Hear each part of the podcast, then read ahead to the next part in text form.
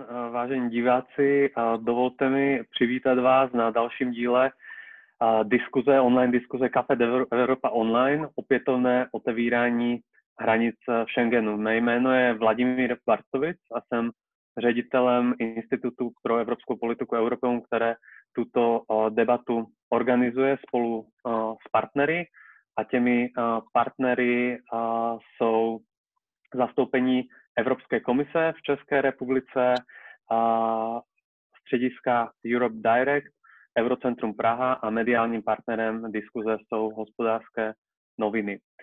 Dnešní diskuze se zúčastní ministr zahraničních věcí České republiky pan Tomáš Petříček, paní Sonja Dorňáková Stamu, publicistka a překladatelka žijící v Řecku a pan Jan Papež, místo předseda pro vnější vztahy z Asociace cestovních kanceláří České republiky.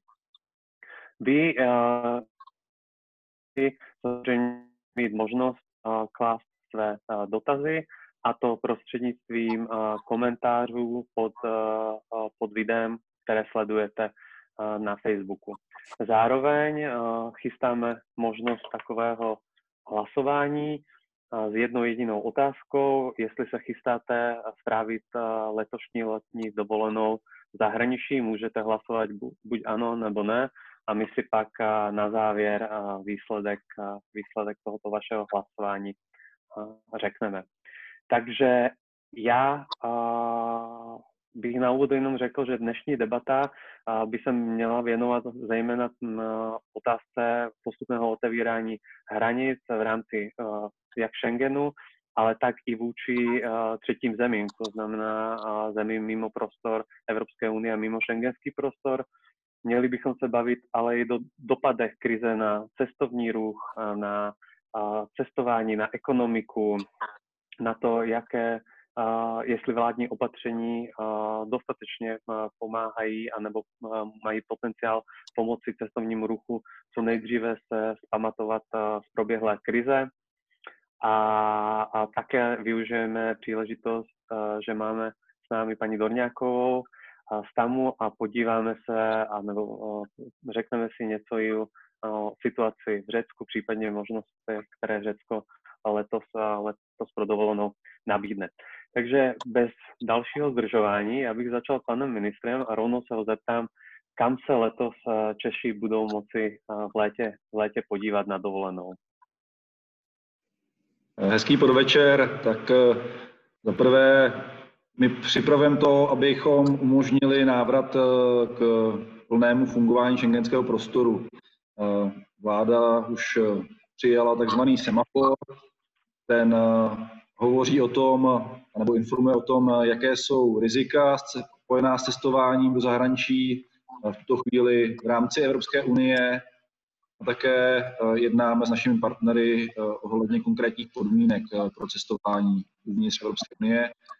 I jednání ministrů vnitra, které proběhlo minulý pátek, tak jasnou prioritu stanovilo, že v průběhu června bychom chtěli znovu otevřít vnitřní hranice vnitř EU, takže já jsem přesvědčen, že červen je termín, kdy se otevřou plně hranice pro cestování eh, napříč celou Evropskou unii.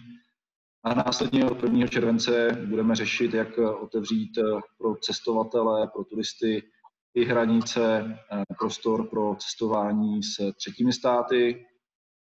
Tady věřím, že skutečně v průběhu léta pohled vývoje epidemiologické situace v konkrétní zemi se bude eh, otevírat například eh, západní Balkán, myslím, že by měla být naše priorita, a potom ty populární turistické destinace, jako je například eh, Egypt, Tunisko, Turecko. A samozřejmě pro ministerstvo zahraničních věcí je důležité, aby se co nejdříve vrátil, vrátili jsme se k normálu s třetími státy, kde chceme především podpořit ekonomickou aktivitu, takže Bavíme se například o tom, kdy bude možné zase cestovat třeba mezi Jižní Koreou a Českou republikou. Děkuji, pane ministře, to jsou celkem pozbudě zprávy, takže v průběhu června celý šengenský prostor, celá Evropská unie a pak postupně i další třetí země.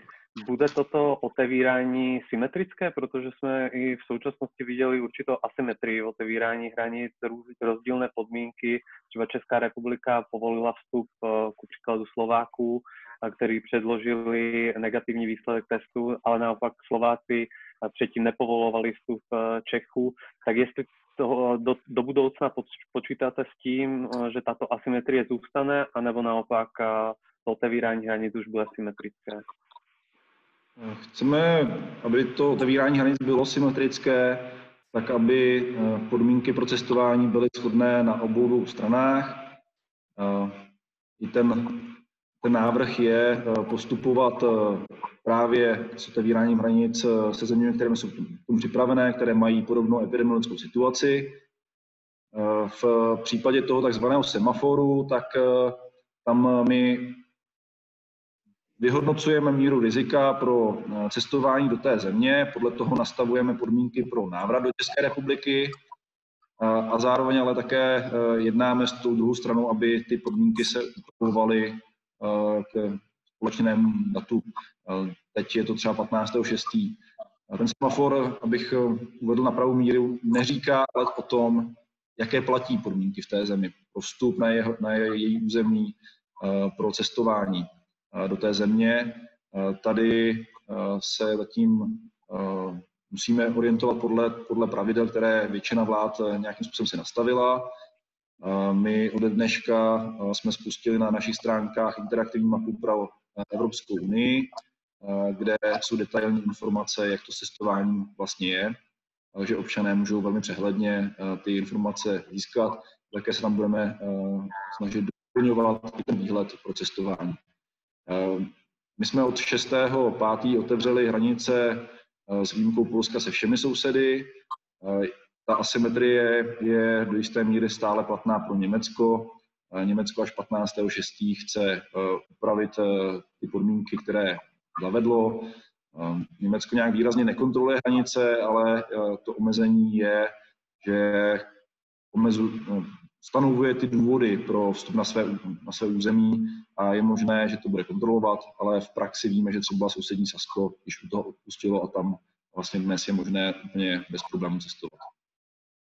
Děkuji. Já se vás ještě na ty vyjednávání budu ptát, protože to je celkem zajímavé a, hm, povědět i pak divákům, jak ty jednání probíhají, ale teď bych dal slovo i paní Soně Dolňákové z SAMu, a zeptal bych se i na situaci v Řecku, protože když jsem se díval na hlášení Světové zdravotnické organizace, tak ze všech eh, zemí Evropy eh, je Řecko na druhém místě v podstatě v nejnižším počtu nakažených lidí v celé Evropské unii. Na prvním místě je Slovensko a na druhém místě je Řecko, i když v případě Řecka je tam obecně menší počet eh, testu.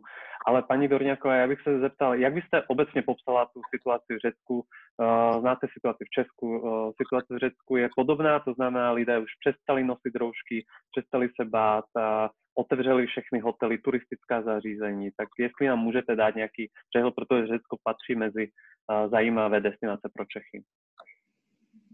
Tak já se pokusím to nějak popsat, jak to tady je.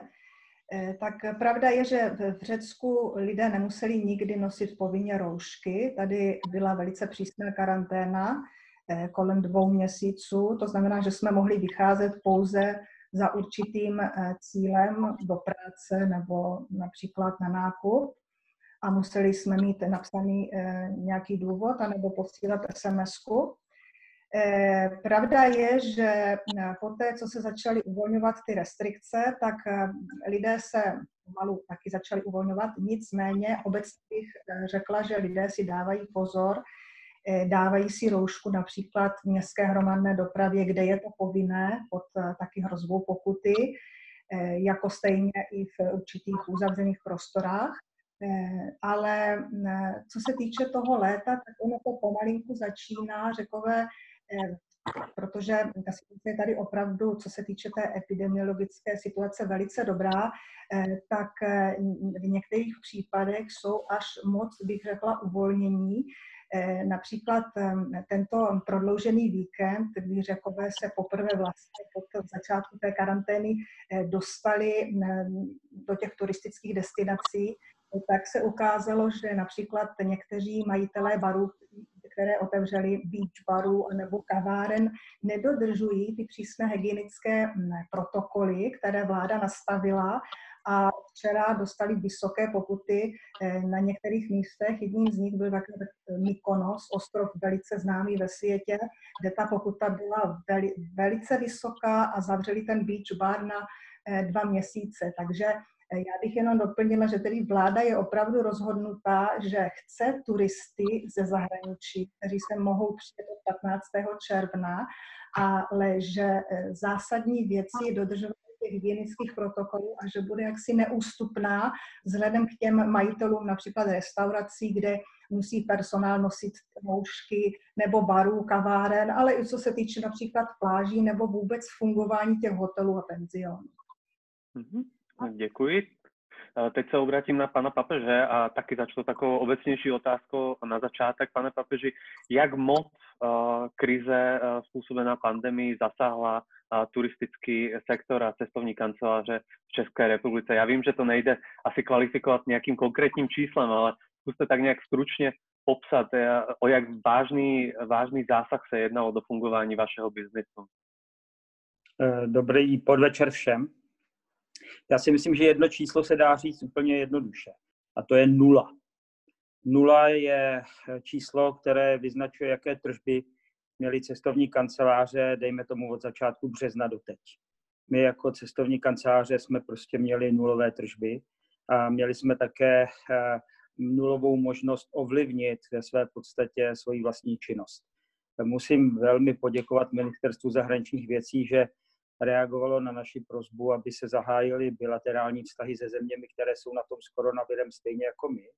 Ministerstvo a jeho eh, pracovníci Eh, velvyslanci a všichni diplomati to opravdu vzali za své a komunikovali s těmi zeměmi, které eh, jsou pro českou turistiku důležité a vykomunikovali podmínky, které umožnily vzniku ten, toho semaforu a, a mnoho zemí se vlastně pootevřelo jenom díky aktivitě z Česka a díky komunikaci z Česka, protože my jsme byli úplně první, kdo s nimi začal komunikovat. Tady opravdu velký dík Ministerstvu zahraničních věcí, Eh, navíc samozřejmě úředníci ministerstva zahraničí museli mít ještě v zádech eh, tu situaci, kdy museli repatriovat eh, lidi, kteří byli v zahraničí na začátku té krize koronaviru. A o to je větší dík, že se do toho pustili přesto s optimismem a, a do těch zemí se snaží uvolnit cestu českým turistům. Pro nás je strašně důležité, abychom získali zpět důvěru lidí, že je možné cestovat a že je možné v podstatě ty hranice překročit bez toho strachu z nějakých restrikcí, jak na té straně, kam jedou, tak při cestě zpátky. A to se v tuhle chvíli začíná ukazovat i na tom, že se lidé mnohem víc ptají, eh, zda se jejich dovolená bude realizovat, nebo zda si můžou vybrat eh, novou dovolenou a tak dále. To znamená, my vidíme už světlo na konci tunelu a věříme, že pokud ta energie ministerstvu zahraničních věcí zůstane a pokud se podaří prolomit už i tu hranici Evropské unie, protože je spoustu destinací, které jsou na tom s koronavirem velmi dobře, jako například Černá hora, která má nulu a je na tom vlastně v Evropě úplně nejlíp, ale je mimo Evropskou unii a pro nás je v tuhle chvíli teda uh, uh, velmi komplikované slíbit klientům, že tam bude dovolená. Mm-hmm. Děkuji moc. Já se rovnou zeptám navazující otázku.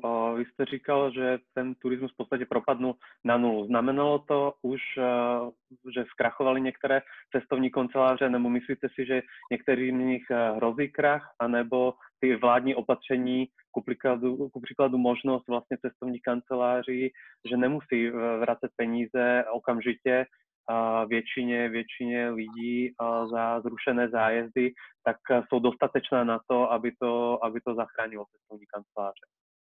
Tak zatím zkrachovala jedna cestovní kancelář, e, což je ale samozřejmě trochu matoucí číslo. My jsme v době nouzového stavu ani zkrachovat nesměli takže to teprve může přijít. Eh, ta situace je dramatická, možná v polovině, i víc než v polovině cestovních kanceláří. Zatím mi není známo, že by jedna jediná cestovní kancelář dostala překlenovací úvěr. To znamená, my jsme se vůbec nesáhli na peníze, které eh, vláda nalila do ekonomiky jako pomoc. My jsme jedinou pomoc, kterou jsme zatím mohli dostat, eh, byl antivirus, tedy ten Kurzarbeit, ale za předpokladu, že necháme své zaměstnance absolutně bez jakékoliv pracovní činnosti doma, což taky bylo pro nás složité, protože jsme museli komunikovat s těmi klienty, kteří si zájezdy už koupili, my jim je museli rušit, dávat jim náhradní dovolené a tak dále, tak část personálu stejně musela zůstat v práci a nedosáhli jsme na tu podporu. Ale to jsou věci, které řeší nejenom cestovní ruch, to řeší hoteliéři, to řeší i jiné obory. Eh, my eh, jsme spíš měli veliký problém a stále máme eh, poměr, problém s hotovostí ve vztahu k těm lidem, kterým musíme vracet zálohy za jejich zájezdy, aniž bychom je dostali zpět od leteckých společností a hoteliérů. Ono se zdá, že těch skupin, které byly vymezené z toho zákona, že jim musíme vracet peníze je málo, ale ono to tak není, protože právě třeba skupina lidí nad 60, nad 65 let jsou naši hlavní klienti pro poznávací zájezdy a tam, na, tam musíme vracet všechny peníze a tak dále. Nestěžuji si, my se s tím nějakým způsobem srovnáme. Naštěstí ministerstvo eh, pro místní rozvoj už hledá nějakou možnost, jak nám eh, pomoci, pokud eh, už nebudeme ovšem tu pomoc neschopní přijmout a nebudeme muset sami sebe dávat do insolvencí. Mhm. A kdybych se ještě zeptal, která část cestovní ruchu byla více postižena? Ten příchozí, to znamená incomingový cestovní ruch turisté ze zahraničí, anebo ten odchozí, to znamená výjezdy Čechů do zahraničí? Oba stejně, protože samozřejmě ti, kteří vyváželi, nemohli vyvést už ani nohu a ti, co kteří přiváželi turisty, také nemohli nikoho přivést. Pro nás je v tuhle chvíli i problematické to, co se chystá eh, vláda udělat pro české hoteliéry. Eh, eh, česká vláda chce podpořit domácí cestovní ruch tím, že hotelierům chce dát DPH ve výši 10%, ale to by se netýkalo v tuhle chvíli nás. To znamená, my, kdybychom prodávali český hotel, nakoupíme ho z 10% daní, ale musíme ho prodat z 21% daní. Takže my, my vlastně budeme už ze zákona prodávat hotely dráž, než je nakoupíme a to není přílišná pomoc. Tady žádáme od státu, aby pokud hoteliéři dostanou 10% DPH, tak my, abychom dostali také 10% DPH, jinak by ta pomoc neměla žádný smysl.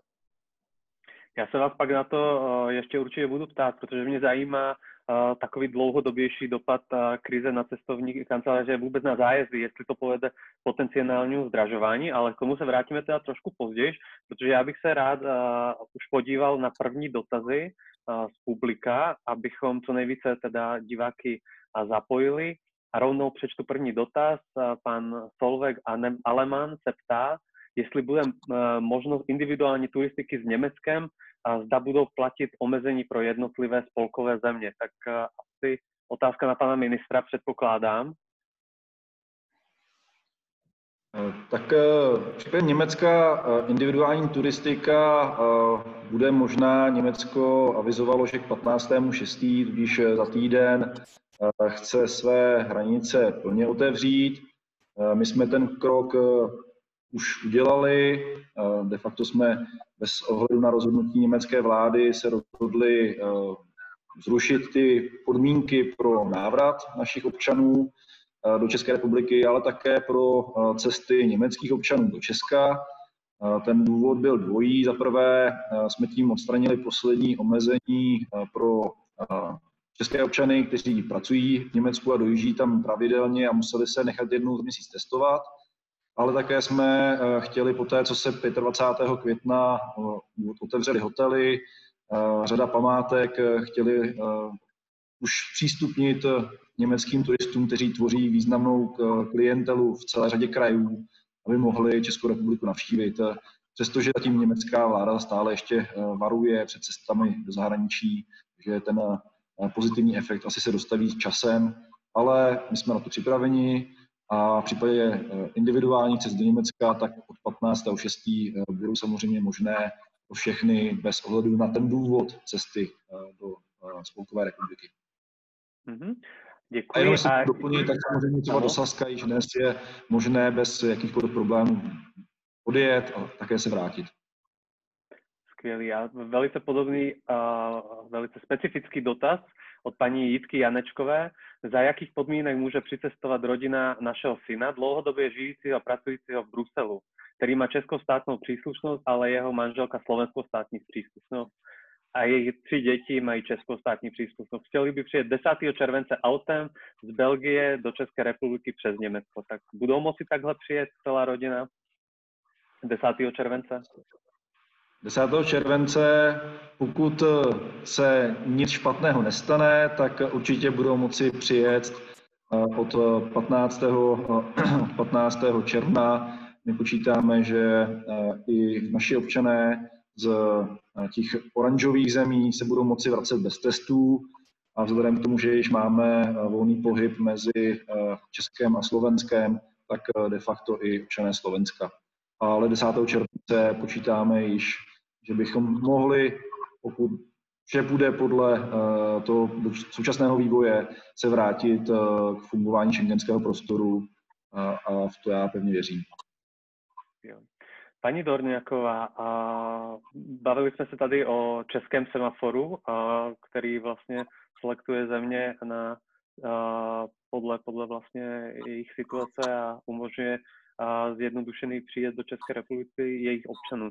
Je, Řecko má něco podobného? Umožnilo už vstup eh, některých občanů Evropské unie nebo umožnilo cestování všem občanům Evropské unie?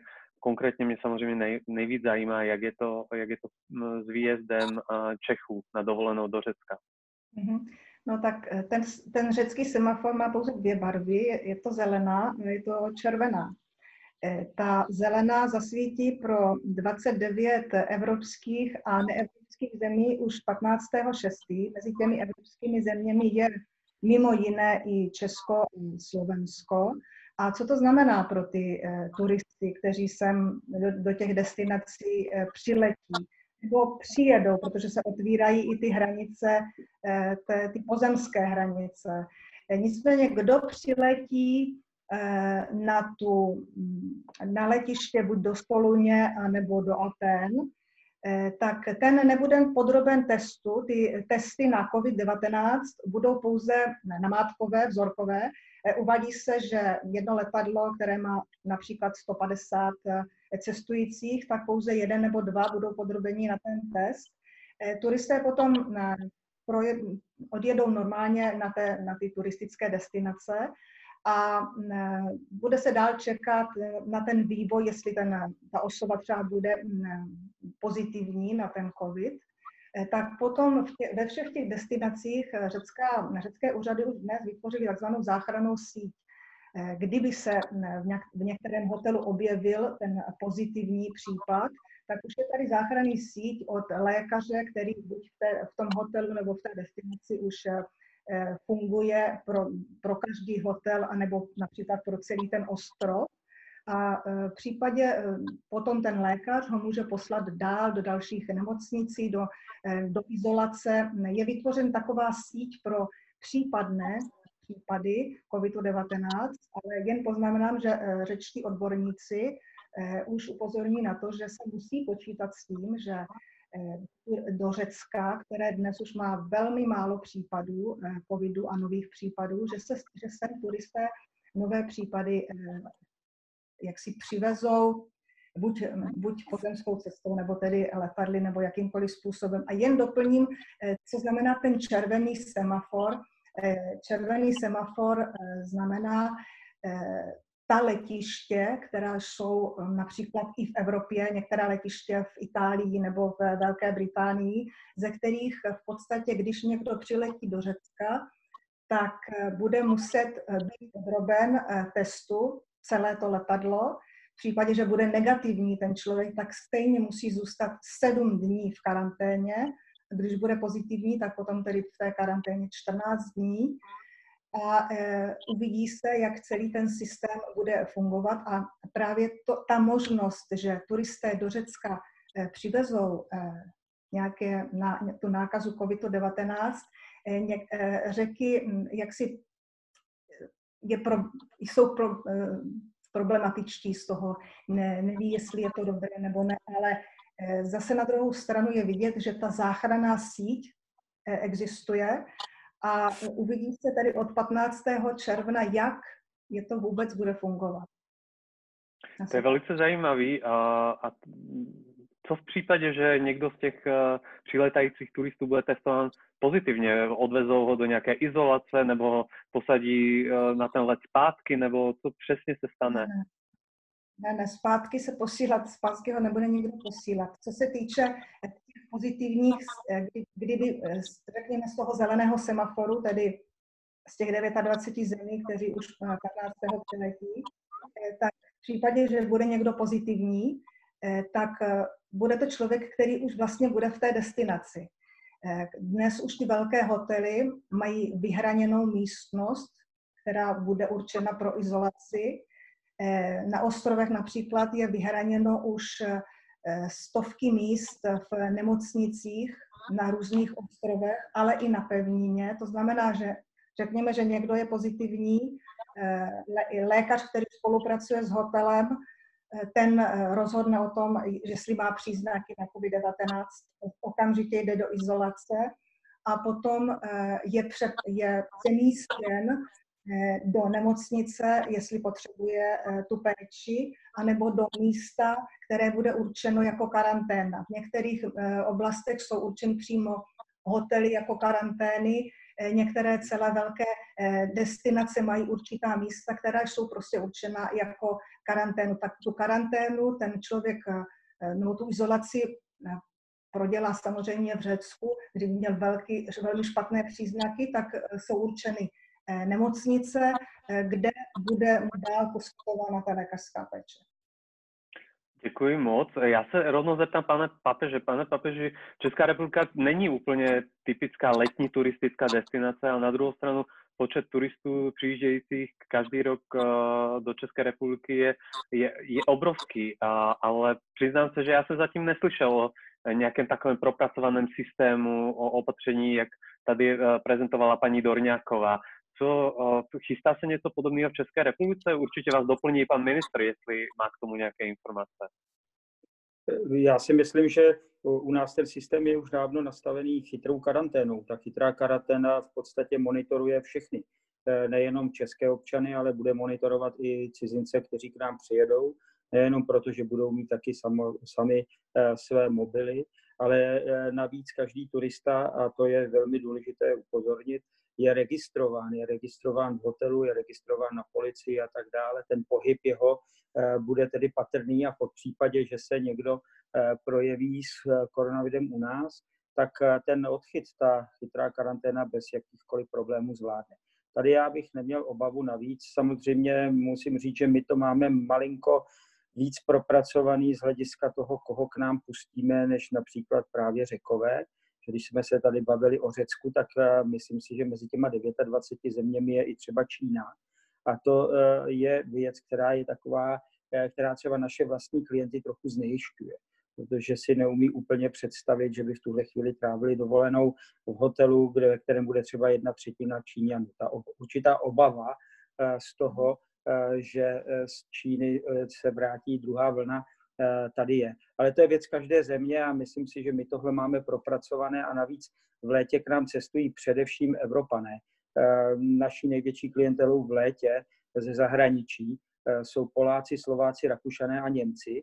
A to je také dobře, že se otevřou hranice do těchto zemí. Tady příliš nerozumíme tomu postoji Polska, ale doufáme, že si to Poláci časem rozmyslí a že ty hranice otevřou tak, aby Češi mohli do Polska a Poláci do Čech, protože pro nás, pro příjezdovou turistiku, jsou Poláci velice důležitou destinací.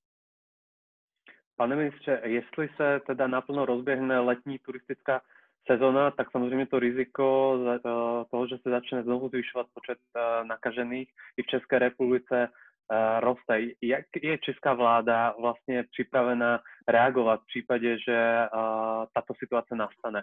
Znovu začne uzavírat eh, hranice, anebo se plně spoléhá na fungování chytré karantény. Mimochodem, chytrá karanténa a její použití bude povinné pro turisty nebo, nebo dobrovolné?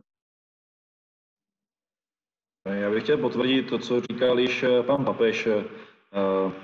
My i do budoucna chceme více než eh, nějakými, nějakou cestou plošných omezení jít právě lepším využitím chytré karantény jako nástroje pro to, abychom eh, omezili případně ty karanténní opatření, abychom byli schopni lépe trasovat nebo stopovat možnost šíření nákazy.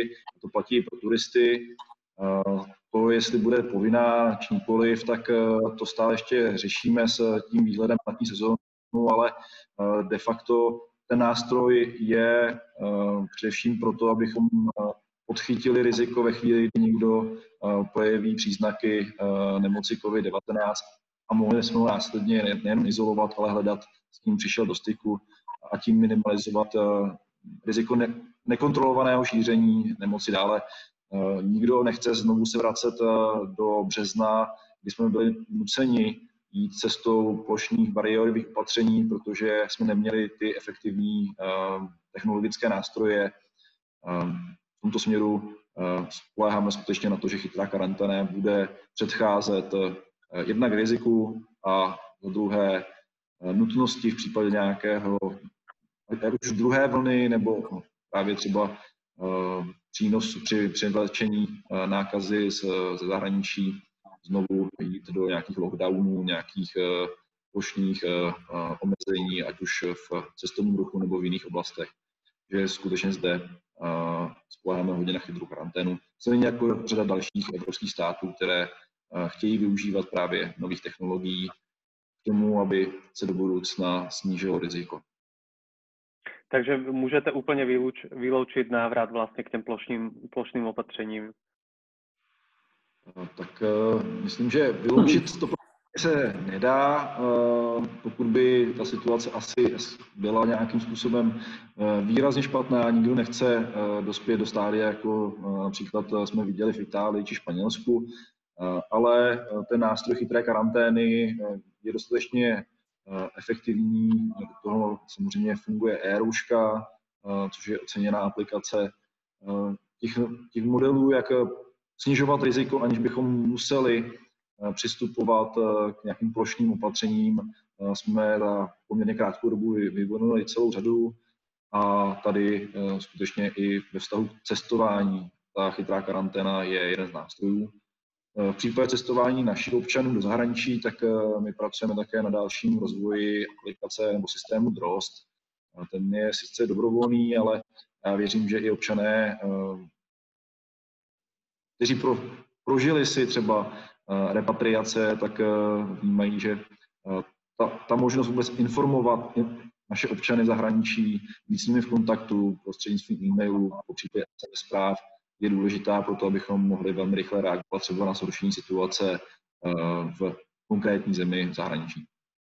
Mm-hmm, děkuji. Uh, já se vrátím k, k dotazům diváků. Jeden z nich směřuje na paní Dorňakovou. Dobrý den, bude v Řecku nějakým způsobem fungovat testování nebo námatkové testování těch turistů, kteří přijedou autem přes hraniční přechody? Vy jste mluvil předtím o letištích, jestli se to bude stahovat teda i na uh, auto, autoturistiku. Tak ty pohraniční přechody se otvírají také 15.6. a uvažuje se přesně o tom, že se, budou provádět, že se bude provádět to namátkové testování. Že to nebude, nebude nějak plošné nebo nebudou testováni všichni, protože například severní Řecko je závislé na turistech v podstatě z Balkánu. Eh, severní Řecko žije eh, od turistů, kteří jsou ze Srbska, z Chorvatska nebo z Bulharska, ale já bych jenom doplnila, že ani v Řecku se neuvažuje o tom, že v případě nějakého výskytu pozitivního na COVID-19 se zase bude plošně eh, jak si uzavírat eh, oblast nebo celá společnost. Dokonce tady byla ta otázka, co když se tedy vyskytne eh, COVID-19 v nějakém hotelu.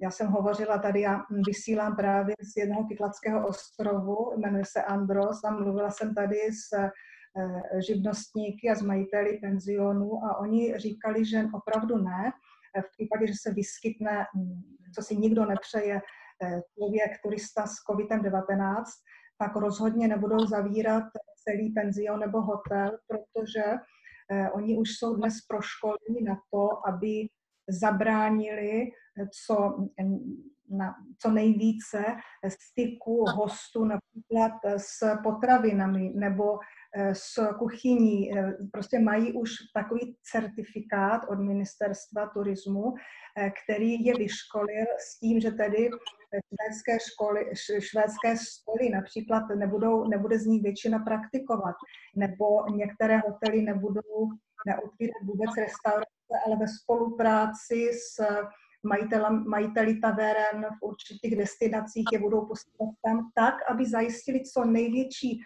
pocit bezpečnosti jak pro personál, který samozřejmě nosí roušky a dá, mm, dodržuje veškeré ty hygienické protokoly, tak za, eh, chtějí jak si zajistit maximální pocit bezpečnosti právě pro turisty, protože turista sem přijíždí proto, aby se tady měl krásně, aby zažil řecké léto, eh, ale aby byl také, aby se cítil bezpečně. A proto to jim vlastně jaksi eh, umožňuje ten hygienický protokol, eh, který eh, řecké úřady eh, nutí v podstatě v uvozovkách, aby každý hotel měl. Bez toho certifikátu řecké hotely, penziony letos v létě nemohou fungovat. A bude tento protokol nějakým způsobem obezovat turisty? To znamená, třeba budou zakázány švédské stoly a každý dostane jen tu svoji porci, aby tým způsobem nebabral do jídla, kterého by se mohli pak uh, víceméně uh, konzumovat jiné, jiní turisti. No, jaké konkrétní omezení pro mě jako turistu, který přijedu do Řecka proti loňské dovolené, to bude mít?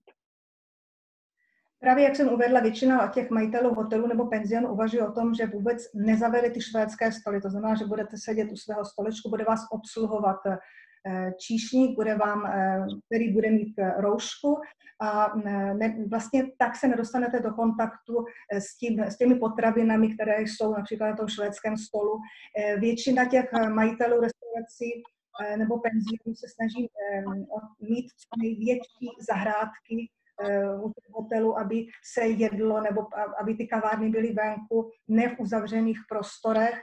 A jak jsem říkala, snaží se spolupracovat s místními restaurátory nebo s místními majiteli kaváren a posílat ty hosty tam, protože restaurace a kavárna je už na to mají zase svoje hygienické protokoly a vědí, jak zajistit to, aby došlo k nejmen, co nejmenšímu kontaktu eh, mezi osobami, protože vlastně heslem dne je dodržujte vzdálenosti hmm. a dodržuje bezpečnost eh, a tak vlastně ta dovolená pro ty turisty eh, tady může být stejně krásná, jako byla například loni. Pane papeži, já na to navážu. Teda pravděpodobně se turisté budou muset zdát švédských stolů, možná i v jiných destinacích, nevím, v Řecku jaké další omezení můžou očekávat, protože já z vlastní zkušenosti vím, že třeba v Chorvatsku na některých plážích to byla opravdu hlava na hlavě. A nedovedu si představit téhle, téhle situaci. Budou nějaké množstevní omezení třeba přístupu turistů na pláže, nebo co dalšího v podstatě omezujícího může turista zažít na své letošní letní dovolené v zahraničí? Eh, ode mě to možná bude znít divně, ale já bych eh, si hrozně přál, aby nikdo nebyl papeštější než papež. Eh, protože se zdá, že ty vlády v zemích, do kterých míříme, nejsou tak striktní, ale že někteří hoteliéři si ty předpisy vysvětlují mnohem složitěji, než ve skutečnosti existují. Ani v Řecku, ani v Chorvatsku, ani v jiných zemích, o kterých se tady bavíme, eh, žádná vláda nevydala zákaz švédských stolů. Je to tedy jenom technologická záležitost pro ten hotel, aby zajistil určitá eh, kritéria hygienická.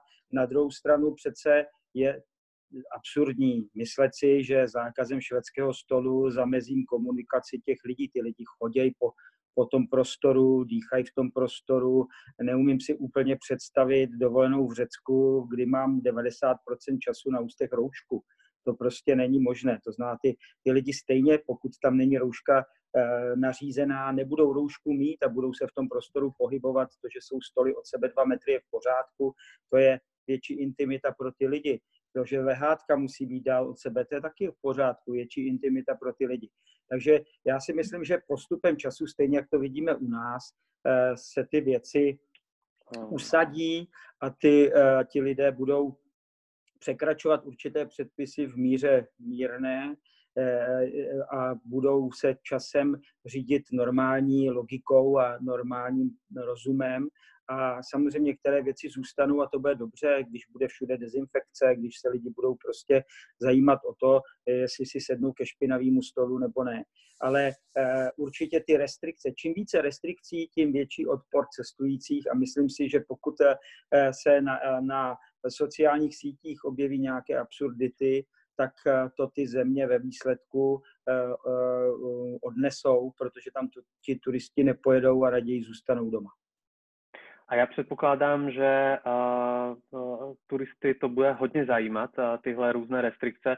Budete je nějakým uh, způsobem, uh, pane papeži, uh, informovat uh, předem, předtím, než vyjedou?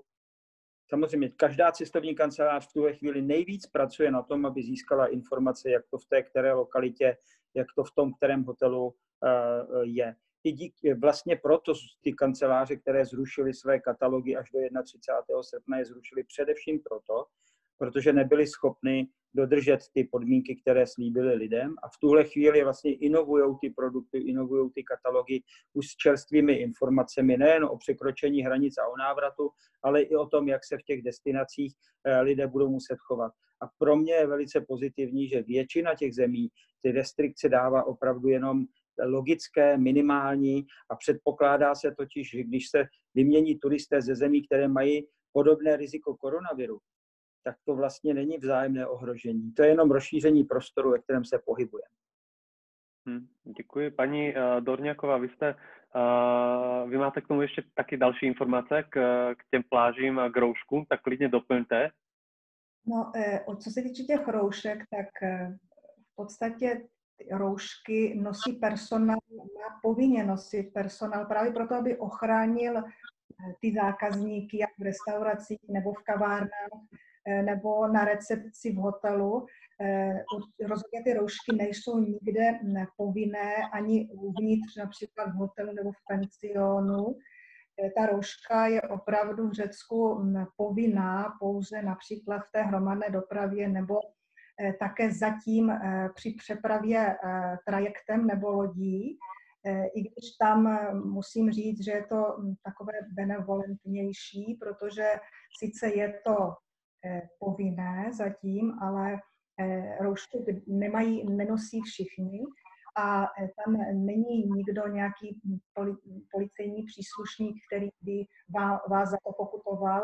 V podstatě je to na každém, aby si uvědomil, co je potřeba ve chvíli, kdy je například na té lodi hodně lidí, tak je vidět, že si ty lidé tu roušku nasazují v případě, že potom zatím samozřejmě ty lodě fungují na 50 na 60% zatím není povoleno větší množství cestujících tak já bych jenom eh, souhlasila v tom, že je nutná logika. Takže kde je to logické, tak v Řecku si tu roušku nasazují, co se týče třeba těch pláží, tak tam už je to v podstatě vyzkoušené, už myslím 14 dní ty mm, organizované pláže, ty placené pláže eh, jsou, jsou, jsou funkční.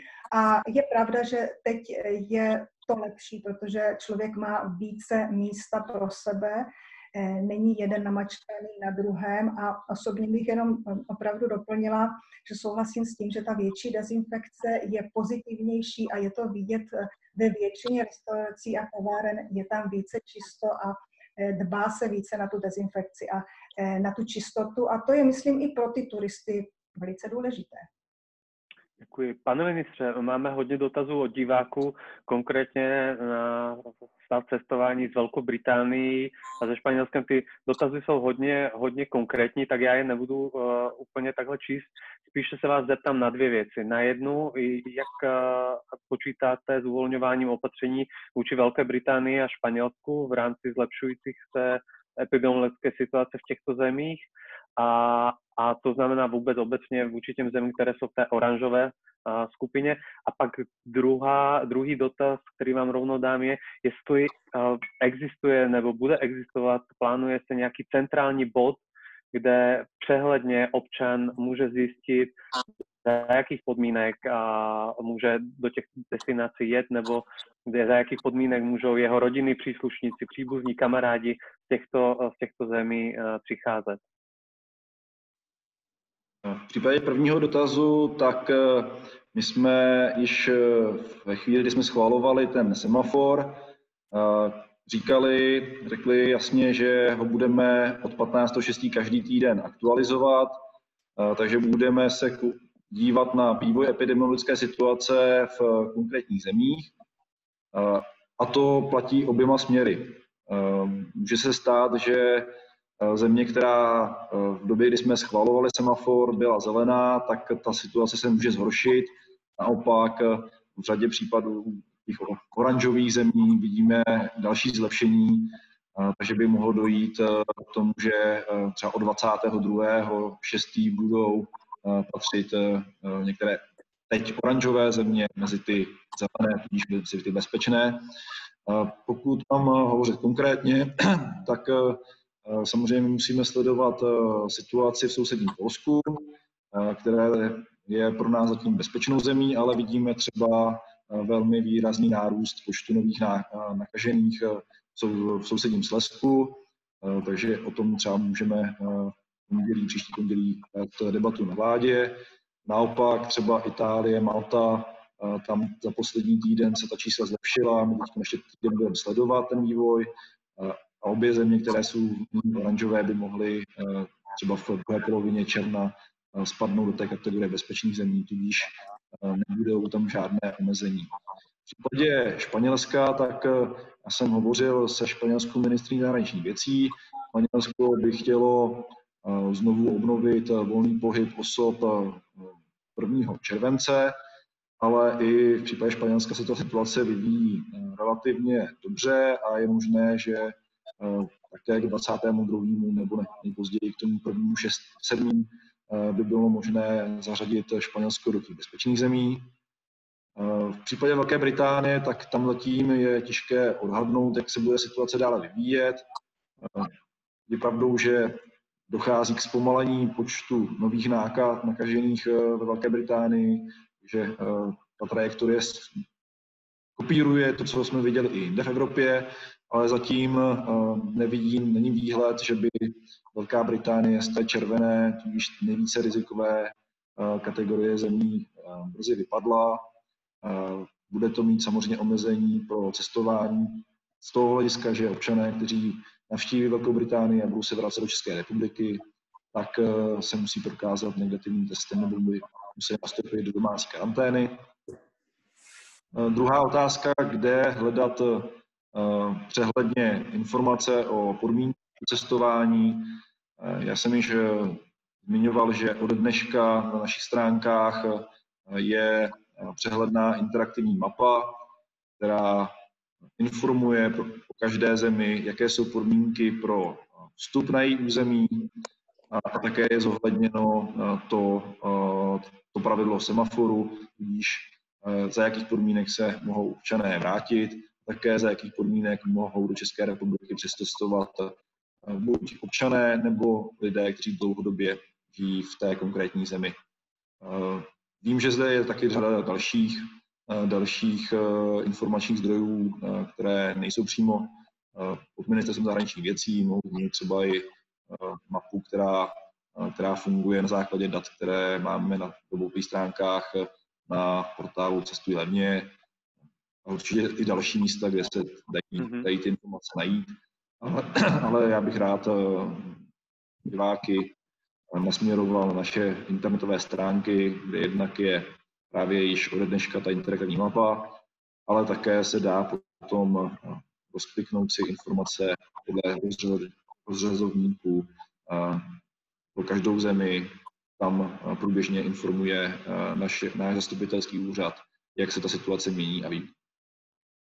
Takže diváci tam najdou informaci v takových případech, když chtějí transitovat autem z některé země, dokážou přehledně dostat všechny informace. A v případě, že se jedná opravdu o komplikovanější příklady, když třeba mají partnery ze zemí mimo Evropskou unii a podobně, existuje i nějaká, nějaká služba, kam můžou s těmato specifičnějšíma otázkama zavolat, nebo kde jim někdo poradí?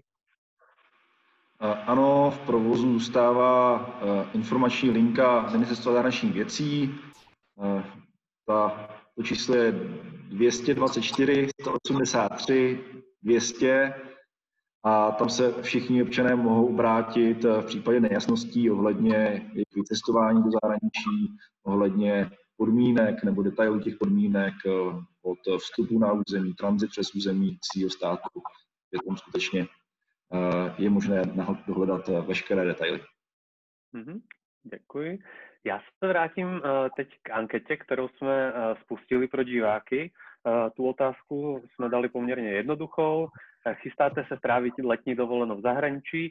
Já mám teď nejnovější čísla, jak diváci hlasovali. 46% diváků, to znamená 81 hlasujících, se chystá, 54%, to znamená 97 lidí zůstane v České republice.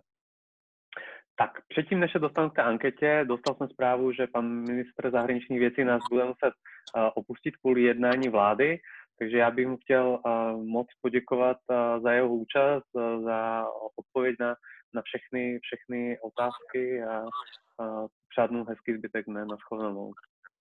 Děkuji moc za tu možnost účastnit se této diskuze a všem divákům přeji hezký večer a přeji taky nashledanou. Takže já se vrátím eh, k naší anketě.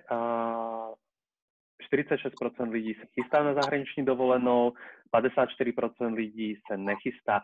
A samozřejmě uh, není to reprezentativní anketa, uh, ale stejně zeptám se vás, pane papeži, kolik Čechů uh, standardně zvykne vycestovat uh, na letní dovolenou za zahraničí, třeba v nějakých procentech za standardních okolností, když není taková situace jako do zahraničí odjede ročně za normálních okolností cirka 5 milionů lidí. Eh, z toho cirka polovina odjede s cestovními kancelářemi, polovina bez cestovních kanceláří.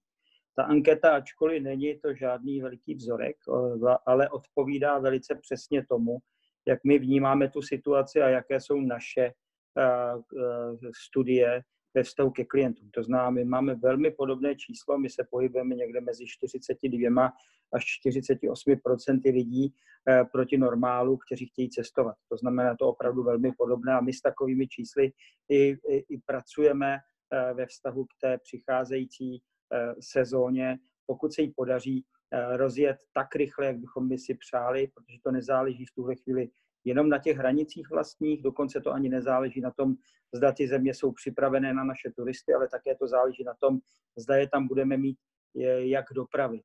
Eh, u těch zemí, které jsou eh, závislé na letecké dopravě, ať už jsou to třeba řecké ostrovy, nebo ať už jsou to některé vzdálenější destinace, které se postupem času budou otevírat, tak tam samozřejmě bude záležet také na tom, zda se obnoví letecký provoz, zda se obnoví jednoduchým způsobem, to znamená, zda budou možné být přímé linky na ostrovy, nebudou muset být via Atény a tak dále. U Řecka eh, je, je tady ještě spoustu neznámých, ale doufáme, že teď je zrovna ta doba těch následujících deset dnů, kdy se ty věci všechny usadí. Já k tomu navážu, vy jste se dotkl eh, velice důležité věci a to je vůbec eh, létání. V současné době eh, letecký průmysl, vlastně letecké společnosti patří k těm úplně nejzaseženějším a mnoha z ním hrozí, hrozí krach. Do jaké míry by třeba nezvládnutí situace ze strany leteckých společností mohlo ještě více ohrozit tu rozbíhající se letní turistickou sezonu. To znamená, vy předpokládáte, že co se týče České republiky, všechny čártrové uh, lety, které byly domluveny bez problémů, budou létat. E, já si myslím, že v tuhle chvíli je právě období, kdy projednávají cestovní kanceláře s hlavním dopravcem, což je Travel Service, respektive Smartwings, e, ty smlouvy, které měly předtím podepsány, zda je budou schopny jak cestovní kanceláře, tak letecká společnost dodržet. Po případě se budou dohadovat o nějakých inovacích a tam, eh, kam eh, nedosáhne SmartWings, musí cestovní kanceláře vyjednávat s nějakými místními přepravci, což je komplikovaná věc, protože my nevidíme do hospodářství těch leteckých společností a může se nám stát, že v polovině sezóny ta letecká společnost zkrachuje a my bychom měli opravdu potom další velké problémy. To znamená, my bychom byli raději, kdyby Eh, tu sezonu většinově odlítal Smartwings, eh, protože je to pro nás určitá záruka toho, že aspoň vidíme trochu do kuchyně eh, a víme, jak na tom Smartwings je. Ale samozřejmě ne, neřešíme ty věci úplně nadřeň, protože ve chvíli, kdybychom je řešili úplně nadřeň, tak by mohlo dojít k mnoha kontraverzím. My předpokládáme, že naprostým Eh, cílem je prostě ty destinace otevřít, začít je nějakým způsobem eh, provozovat a ukázat lidem, že se nemusí dovolené bát. Hmm.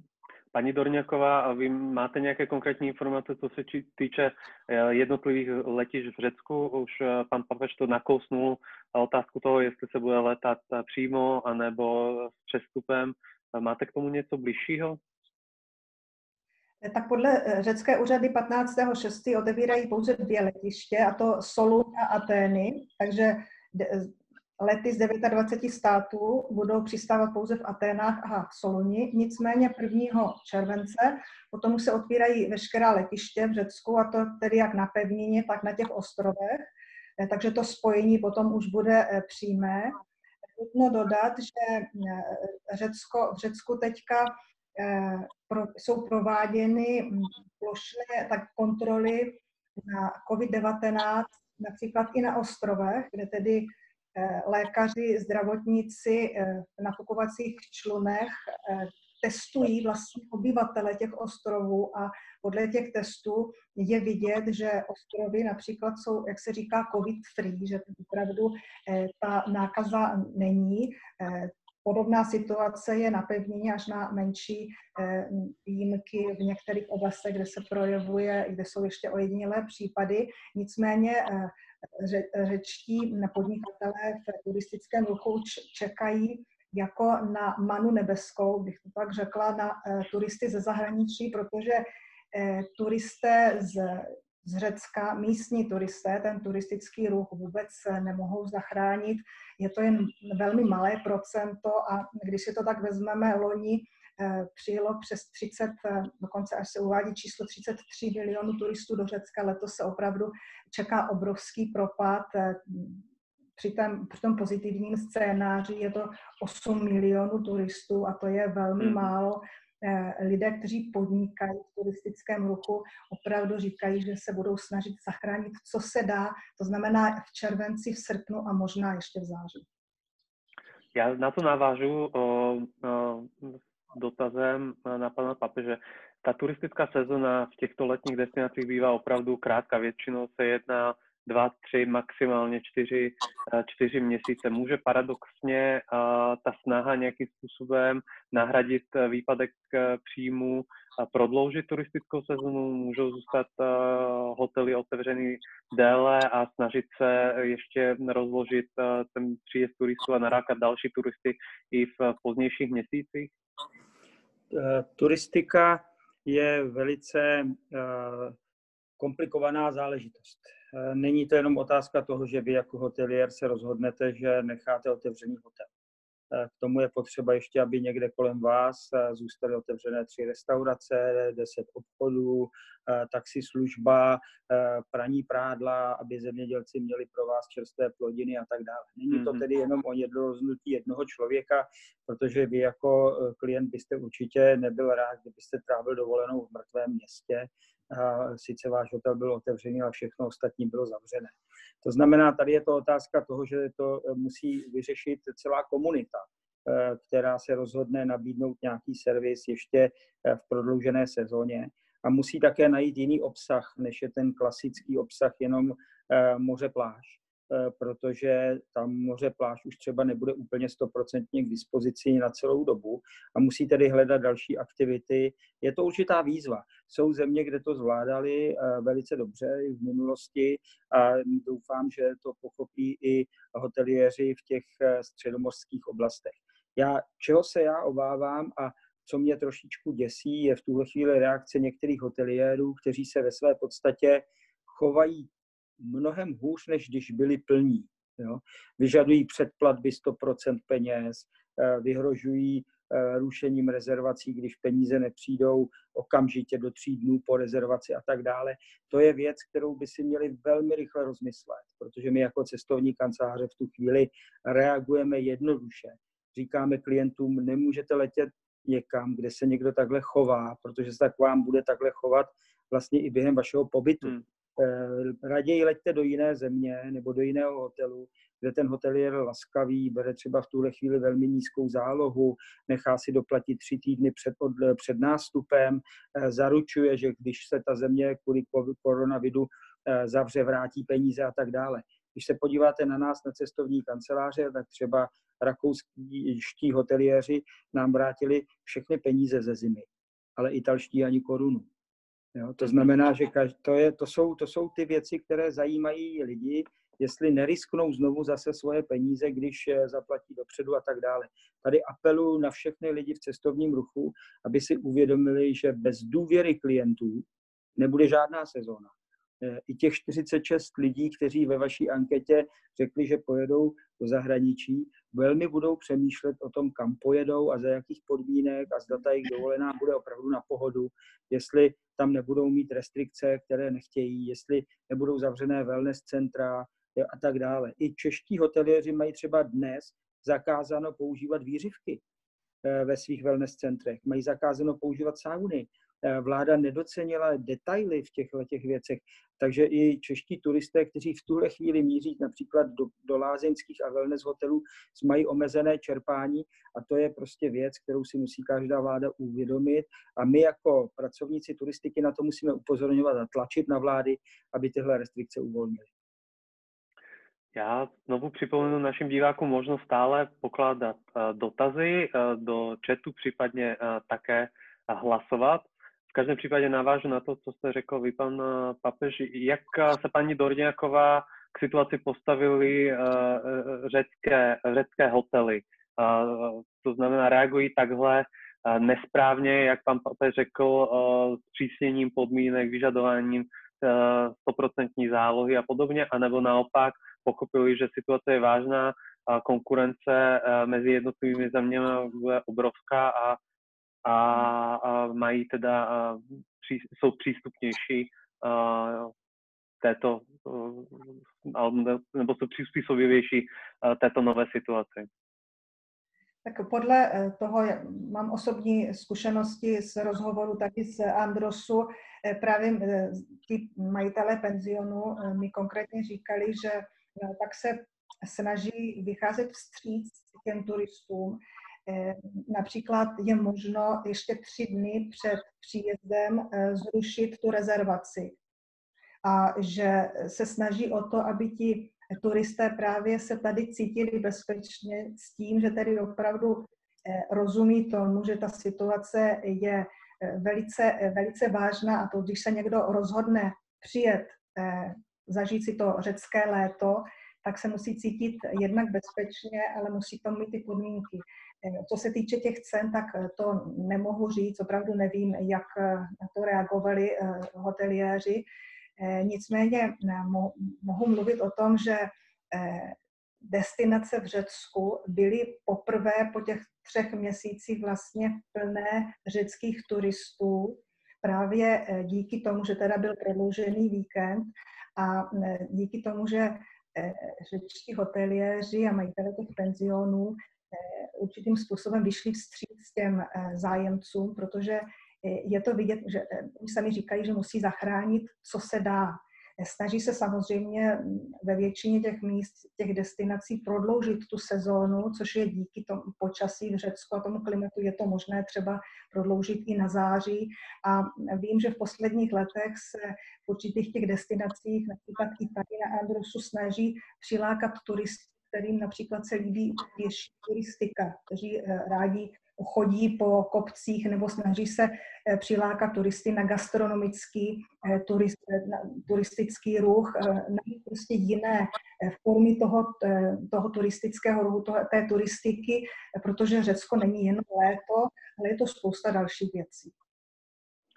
Já se ještě zeptám, ono to znělo celkem optimisticky, ale jaká vládne nálada vlastně obecná Řecku. Řecko nemá za sebou lehkou dekádu uh, utahování opasků, uh, celkem velký ekonomický pokles a pak, když se zdá se vrátilo na tu cestu uh, růstu, tak najednou takovýhle šok pro obrovskou část řecké, řecké ekonomiky. Má to vliv nějaký na, na nálady řeků, na jejich důvěru v instituce, ve vládu, v Evropskou unii? Mm-hmm. No tak eh, pravda byla, že loni už to vypadalo, že ta turistika se, vzpam, eh, ta, ta ekonomika pardon, se zpamatovává opravdu po té desetileté krizi eh, začalo by vidět to světlo v tunelu, jak se říká. Dokonce, co se týče toho turistického ruchu, tak ty první dva měsíce letošní vypadaly, že, že mají opravdu zvýšený zájem těch turistů a že prostě ta ekonomika se zpamatovává. Co se týče, samozřejmě ta, ta krize nechala v Řecku velké, velké dopady, ta nezaměstnanost je obrovská a právě ty obavy o to, že se, že se ta eh, koronavirová krize projeví na té ekonomice, to už je vidět eh, ve všech těch oborech, nejenom tedy v turistice, v turistickém ruchu, ale i jinde, co se týče té nezaměstnanosti. Ono eh, majitelé nebo, nebo ti, co vlastně podnikají v tom turistickém ruchu, už dnes hovoří o tom, že možná vůbec ještě ty hotely neotevřou. Eh, ty hotely s celoročním provozem mohly už otevřít od minulého pondělí, ale otevřelo jich přibližně 30%. A to ani ne. Například v Aténách eh, ty velké eh, hotely se rozhodly, že otevřou až když bude otevřen ten letecký provoz. A nebo možná ještě později. Čekají, jak se ta situace bude vyvíjet, jestli vůbec bude zájem o Řecko, protože eh, pro Řecko eh, je, je největším jaksi zdrojem turistů, například jsou Spojené státy, Velká Británie, eh, nebo také potom Německo, ale samozřejmě i Čína. A zde už jaksi je otázkou, jestli vůbec začnou přilétat bohatí Číňané zase na Sandorini, které například místo, kde se děj, jsou pořádány svatby, Eh, například Japonců nebo Číňanů. Ta situace je, je velice, jak se bych řekla, také v pohybu, že opravdu neví nikdo, jak se to bude vyvíjet, ale všichni čekají, že ten dopad na ekonomiku nejenom v tom turistickém ruchu bude velký. Pane papeži, já se taky zeptám, kam vlastně Češi teď budou směřovat primárně. Určitě se to změní, pokud nebudou moci cestovat do některých destinací, do kterých jsou zvyklí cestovat, tak může, můžou z toho některé destinace naopak vytěžit. Jak, jaké očekáváte v podstatě rozdělení českých turistů, co se týče cest do zahraničí? Bude tomu stále dominovat Chorvatsko nebo nějaké jiné očekáváte priority? Když se podíváme na skladbu turistů, tak právě eh, Řecko a vedle něho Chorvatsko jsou destinace, které mají velmi věrné klienty. To jsou lidé, kteří tam jezdí 20, 30 let, pořád na stejné místo, do stejného hospůdek, do stejného hotelu, nebo změní třeba v té zemi určitou lokalitu, ale cestují do té země. Chorvatsko, Řecko, v poslední době Thajsko a Slovensko mají velice věrné klienty a ti, ti se snaží zachránit tu situaci a jet znovu. Je to určitý rituál, je to určitý, prostě určitý něco, co ten rok potřebují, jet na to místo, zažít znova zase tyhle ty věci. To, to, ti se budou vracet na stejné místo a tyhle země jsou otevřené. Pak jsou cestovatelé, kteří chtějí vidět co nejvíc zemí za, svý, za svůj život a ty jsou teď v tuhle chvíli ve velmi komplikované situaci. Rádi by cestovali, ale čekají, až se na té zelené, eh, na tom zeleném světle ministerstva zahraničních věcí objeví některá z těch zemí, kterou chtějí vidět. například Větnam, který má také nula koronavit, nebo podobně některé africké země. Ale to je věc, kterou se dozvíme během následujících 14 dnů. Eh, Češi v tuhle chvíli vlastně sedí u stolu doma, eh, mají otevřenou lahev vína a, a domlouvají se na tom, jestli zůstanou doma na chalupě, nebo jestli budou jezdit po Čechách, anebo jedou, pojedou do zahraničí. A teď do toho vstupujeme my s informacemi z médií a tak dále, kamarádi jejich a tak. Je to, teď to bublá. Teď bych řekl, že ten gulášek domácí bublá a že na konci se teprve lidi rozhodnou během následujících 10-12 dnů, jako, jak tu dovolenou budou trávit. V souvislosti s tím se ještě zeptám na, na, právě na možnosti turistiky v České republice. Vůbec eh, do jaké míry očekáváte, že eh, to letos bude fungovat? Bude většina klientů domácích nahradí výpadek, očekávaný výpadek zahraničních turistů, anebo si myslíte, že v podstatě ten počet zahraničních turistů nějak dramaticky přicházejících do České republiky neklesne? Z hlediska turistiky Čechů v Čechách je důležité si uvědomit, že Češi v létě chtějí především přírodu. A tím pádem inklinují k horám, k vysočinám, k jezerům, k rybníkům, k řekám a vyhýbají se velkým městům, do kterých maximálně jedou na jednodenní výlet, po případě se podívat na nějaké, eh, na nějaké památky a tak dále, ale svůj pobyt tak, jako takový chtějí prožít buď aktivně na kole s golfem, chodit pěšky nebo na vodě a tak dále. Aktivní dovolená je něco, co se v Čechách posledních letech velmi rozmohlo a k tomu směřuje ta jejich dovolená. Eh, tam, kde tihle eh, lidé eh, naplní tu hotelovou kapacitu, tam nahradí úplně plně turisty ze zahraničí, ale ve městech anebo v takových letoviscích horských, které vždycky byly drahé a které jsou zvyklé na ty turisty ze zahraničí, tak tam samozřejmě budou očekávat, že přijedou i Němci a Poláci a zachrání tu situaci, že to sami Češi Eh, nenahradí. A na druhou stranu obrácená mince, že eh, spoustu lidí bude chtít strávit dovolenou v Čechách, ale nedostane se na ně místo, protože je malá infrastruktura, je málo ubytovacích zařízení v té kvalitě a tak dále. A ti pak pojedou do těch okolních zemí, ať už na Slovensko, nebo do Rakouska, nebo do Maďarska. Takže mi z toho vychází, že nejvíc v Česku budou postiženy pravděpodobně ubytovací zařízení a, a služby pro turisty ve velkých městech, jako je ano. třeba Praha. Ano, Praha, eh, ty západočeské lázeňské města, eh, i Český Krumlov třeba. Dneska jsem zrovna dostal zprávu, že dva veliké hotely v Českém Krumlově prostě vůbec neotevřou, eh, protože se jim nevyplatí otevřít pro českou turistiku, protože ty náklady, které jsou spojené s provozem, jsou tak vysoké, že Češi nejsou schopni zaplatit. Ten servis, který ten hotel poskytuje, je tak náročný na finance a na, na personál, že pro Čecha je nepřístupný a tak dále a tak dále. To znamená, teprve se my budeme dostávat zprávy, eh, které kapacity se otevřou a neotevřou a stejně tak jsme na tom zahraničí. I tam přesně, jak to říkala paní eh, kolegyně, eh, se hoteliéři rozhodují, zda otevřou nebo neotevřou. Je to teďka v tuhle chvíli období získávání informací a rozhodování. Děkuji moc. Naše debata se chýlí ke konci. Já vám řeknu teď finální čísla našeho hlasování. Na otázku chystáte se strávit letní dovolenou zahraničí odpovědělo 98 lidí ano, 114 lidí ne. Když si to převedeme na procenta, tak 46% lidí sledujících naši debatu a hlasujících se chystá vyjet na zahraniční letní dovolenou a 54% našich turistů nebo naši, našich občanů se nechystá vět. Pane papeži, poslední otázka na vás. Mají se teda Češi bát vyjet na zahraniční dovolenou, anebo ne?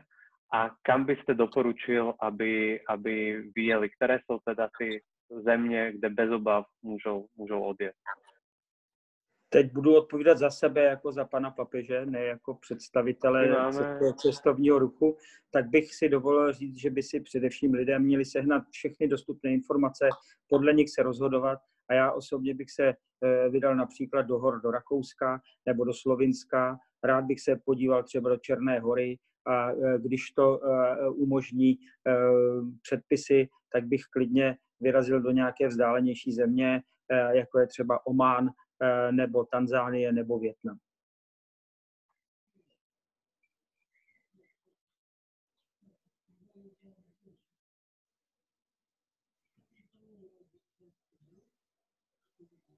Halo, halo.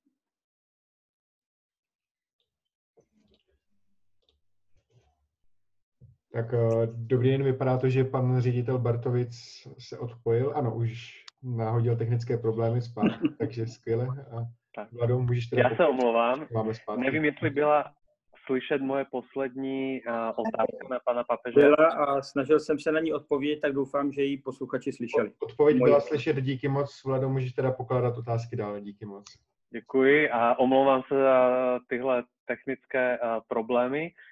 Stejně takhle bych uh, rád položil poslední otázku uh, na paní Dorňákovou. Paní Dorňáková, a mají se Češi uh, bát cesty do Řecka a předpokládám, že řeknete ne, tak zkuste svým způsobem pozvat na, na dovolenou, letošní dovolenou v Řecku. No tak samozřejmě bych řekla, že se nemají čeho bát, protože eh, pro ty turisty je to tady tak zabezpečeno, aby mohli bezpečí si zažít to řecké léto. Eh, Co říct, eh, co říct o, o Řecku? Řecko není jenom moře, jsou to také hory, jsou to, je to také gastronomie, jsou to eh, interaktivní sporty na různých místech. Já bych se nebála jet letos do Řecka. Ostatně jako každý rok zůstávám v létě v Řecku, protože v Řecku je toho opravdu hodně eh, k vidění a je tady hodně míst, eh, na která se člověk může podívat, ať už je to u moře, anebo ať už je to v horách. Já vám děkuji. Zároveň bych chtěl poděkovat a, teda všem dnešním vystupujícím, a panu papeži, paní Dorňákové a Stamu, panu ministrovi Petříčkovi. Chtěl bych poděkovat všem partnerům dnešní debaty, to znamená zastoupení Evropské a, komise v České republice, a, střediskům Europe Direct, Eurocentru Praha a také našemu dnešnímu mediálnímu partnerovi, kterým, kterým jsou hospodářské noviny. Zároveň bych vás chtěl pozvat na, na, na následující debatu Café Evropa, která bude speciální, bude na téma požáry, sucho a další dopady klimatické změny.